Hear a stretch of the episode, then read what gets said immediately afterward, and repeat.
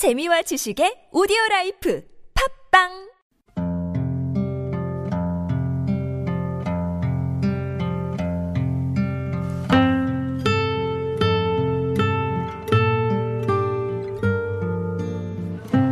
멀리서 오셨나요? 네, 시- 저 전주에서 왔어요.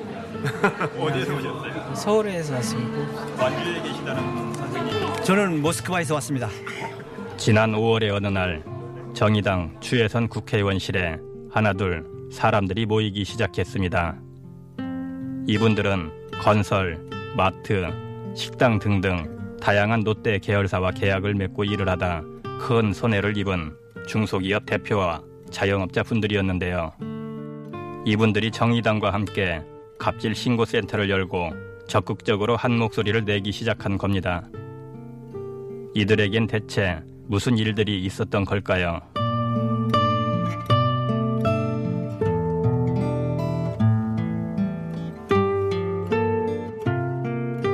롯데하고는 저희가 2012년 7월경에 거래를 하였습니다. 말 그대로 이제 롯데하고 거래하기 전에는 승승장구를 했었거든요. 680억 정도의 육가공 회사에서는 순위 안에 들었던 매출이에요. 그리고 어, 영업이익이 한 연 15억 정도, 현금 보유액만 한 50억 정도 가지고 있었던 우량 기업이었습니다.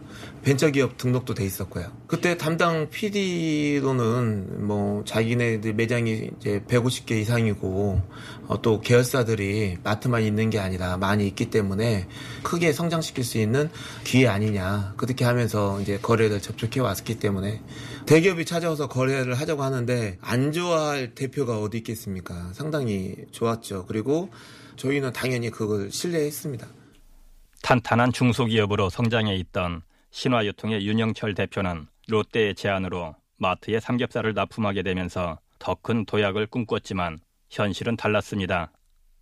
삼겹살 데이, 창립 기념일 같은 각종 행사 때마다 롯데는 납품 단가 후려치기를 요구했다는데요.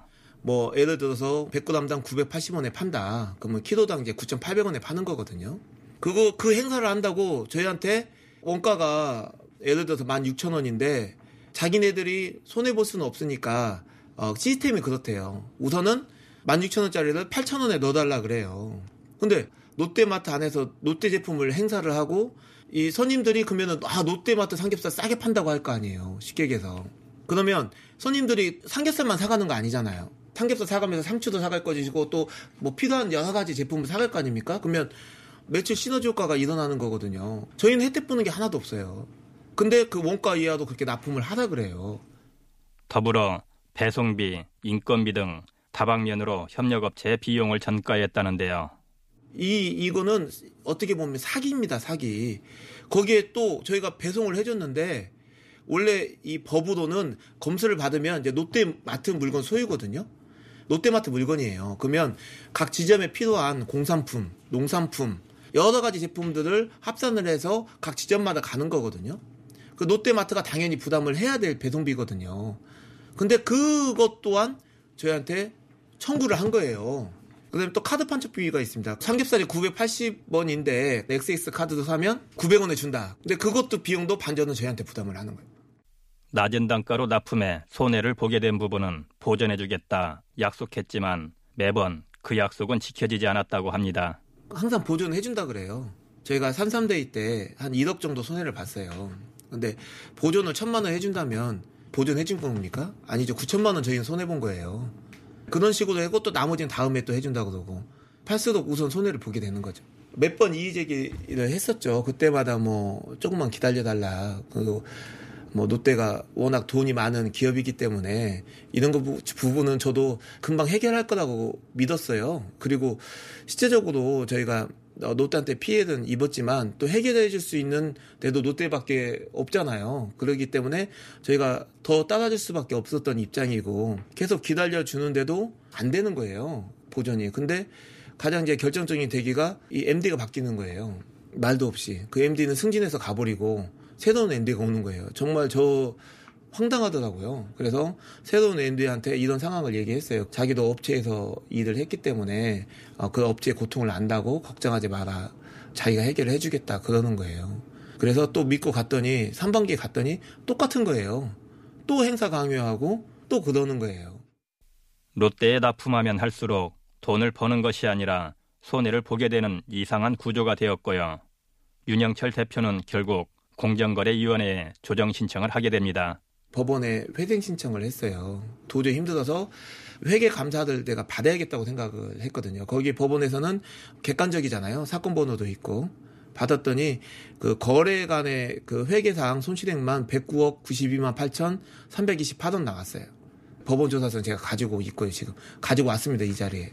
그래서 500억 넘는 과징금을 징계 요구를 하게끔 했고, 이 롯데마트 대표하고 임원 두 명 검찰 고발 징계 요구를 했고요. 불공정 하, 저기 하도급 시전 명령하고 서류 미교부 시전 명령, 기망행위 시전 명령 징계 요구를 하는 부분을 제가 직접 봤어요. 그럼 이게 검사가 구형을 내린 거거든요. 근데 지금 현재 이 보안 조사가 나온 거예요. 판사가 판결을 안 해주는 거예요. 그게 작, 작년 9월입니다, 벌써. 3년 동안 조사했는데 그렇게 어렵게 조사를 해서 일일이 다 규명도 저희가 했습니다. 했는데 어떻게 또 보안조사, 뭘 보안조사 하는 건지 너무 답답하고 힘들어서 저희가 공개 청구를 했습니다. 근데 지금까지 공정위에서는 답변도 없어요. 수년간 기나긴 싸움을 이어오는 동안 신화유통은 법정관리 상태가 되었고 직원은 140여 명에서 20명으로 줄었습니다. 이거는 이길 수가 없습니다. 아무리 사기를 치고 중소기업들한테 해코지를 해도 본인들은 버티면 이기는 거예요. 대여높음 써서 안 되면 하나 안 되면 두 개 쓰고 두 개 안 되면 세 개 쓰고 예? 버티면은 중소기업들이 지금 롯데한테 데미지 입은 상태에서 3년, 5년, 6년을 어떻게 버팁니까?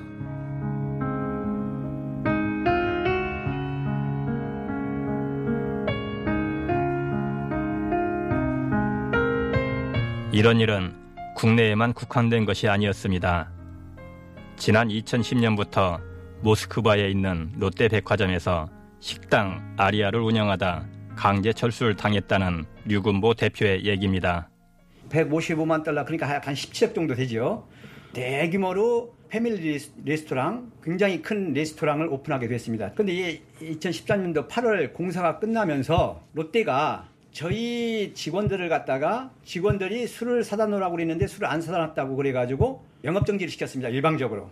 우리가 잘못한 것도 없는데 왜 불법을 강요하면서 술을 사다 놓으라고 그랬고 왜 영업정지 시키느냐. 영업을 풀어달라. 우리 총지배인이 얘기를 했습니다. 매니저랑. 니네가 나라한테 거짓말 시키고 한 놈이 무슨 따지느냐. 왜 항의하느냐. 해가지고 법인장이 백화점 직원 하고 경비들 다 대동을 해서 출입증 뺏고 백화점 출입증 못하게 출입증 뺏고 이래서 다 해고를 시킨 겁니다. 이게 있을 수 있는 겁니까? 없는 거죠. 말도 안 되는 거죠. 말도 안 되는 일은 이뿐만이 아니었습니다. 백화점에서 니네 판매 금액 어디에 보관하느냐 그래서 우리 금고에 들어있다. 그러니까 금고 열어라. 그래서 왜 우리 금고를 열어라 그러냐 그랬더니 난 모르겠다. 법인장이 금고 열어서 돈 가져라고 그런다. 그래서 금고 있는 우리 월급 그걸 딱 뺏어 왔습니다. 롯데 백화점이. 뺏어서 가가지고 자기네 금고에다 보관하는 거지요. 그게 우리 이제 직원들은 10일날 월급을 못 받았지요. 아니, 직원이 월급 없이 어떻게 생활합니까? 다 직원들 목 치는 거지 않습니까? 말도 안 되는 거죠, 이거는. 그게 13년 8월 달에 일어난 일입니다. 그러다가 식당 아리아는 강제 철수를 당하게 되는데요. 2013년도 2월 달에 계약할 때 대표적인 독소조항 갑은 을한테 15일 전에만 통보해줘 버리면 계약 조건 기간 상관없이 무조건 철수시킬 수 있다는 독소 조항이 있는데 저는 이제 의리예요. 이미 다 투자해 놓은 상태이기 때문에 10조 투자해 놓은 상태이기 때문에 롯데가 어떤 갑질을 해도 저는 따라갈 수밖에 없어요. 그래서 어쩔 수 없이 그 조항이 들어간 상태에서 제가 그럴 일은 없겠지 저도 믿고 그 다음에 사인을 했습니다 계약서에. 그런데 16년도 4월 1일 날 새로운 법인장이 오면서 아리아 사장님 이 자리를 좀 내줘야 되겠습니다. 그래서 저는 깜짝 놀랐지요.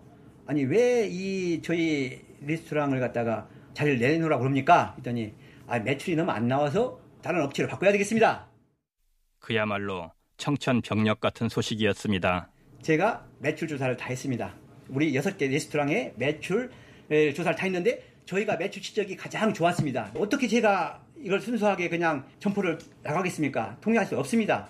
제가 강력하게 항의했죠. 했는데 막무가내로 무시하고 2016년 4월 1일 날짜로 공문을 보내서 갑은 을한테 15일 전에만 통보해줘 버리면은 계약 기간에 상관없이 강제로 철수시키다 한다는 그 조항을 저희한테 공문을 내려 보낸 거죠. 7월 30일까지 하고 레스토랑 철수해라. 결국 류군보 대표는 한국 본사까지 찾아가 억울함을 호소했는데요.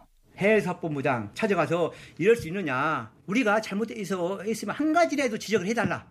내가 그거 다 손해배상하든지 다 하겠다. 얘기했는데 우리가 잘못한 거 하나도 제시를 못하고 하나도 없어요. 그러면은 그쪽하고 잘 얘기해서 다시 영업을 하는 걸로 좀 해라 해가지고 그래서 제가 이제 다른 건 다 좋은데 또 그런 독소 조항 넣고 그렇게 해버리면 난 못한다. 투자를 할 때 자기 전 걸 다 해서 투자를 하는데 조금이라도 그 어려우면 못 하지 않느냐. 그러니까 나는 계약서를 한국에 있는 롯데백화점 표준 계약서 그거 지금 아무 여기 얼마나 그 많은 업체들이 하고 그러니까 그거를 러시아어로 번역해서 그거를 계약서를 쓰자. 저는 그거 요청했어요. 근데 롯데백화점은 끝까지 그거를 안 써줬어요.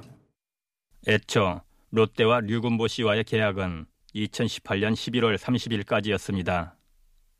식당이 강제로 철수되지 않았다면 오늘도 류 대표는 모스크바에서 손님들을 맞이하고 있었겠지요. 한국 업체한테 가장 혜택을 준다고 허위로 유혹을 하면서 가장 배타적이고 가장 악질적으로 저희를 계약 기간도 안 되고 강제로 철수시킨 데에 대해서 너무 억울해서 저는 도저히 한평생 이거는 잊을 수 없는 일입니다. 해외에서 몸으로 부딪히고 시장 개척을 해서 우리 한국인의 긍지를 살리고 싶었습니다. 그래서 정말 꿈을 가지고 그 머나먼 그 오지의 모스크바를 가서 열심히 했습니다. 그렇게 했고 저희 직원들 너무너무 사랑해서 같이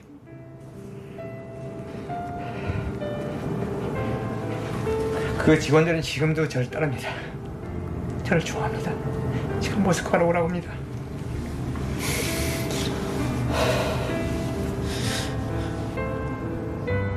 대기업의 중소기업과 개인에 대한 갑질은 비단 롯데에서만 벌어지는 현상은 아니겠지요. 이런 갑질이 반복되는 이유를 정의당 중소상공인 위원장인 추혜선 의원에게 들어봤습니다. 제가 갑질 피해 사례들을 이렇게 추적을 하고 같이 대응을 하면서 발견된 게 있습니다. 그게 우리 사회에 거대한 갑질 네트워크가 형성돼 있더라는 거예요. 그러니까 대부분 갑질 사례 같은 경우에는 공정거래위원회를 기댈 수밖에 없잖아요.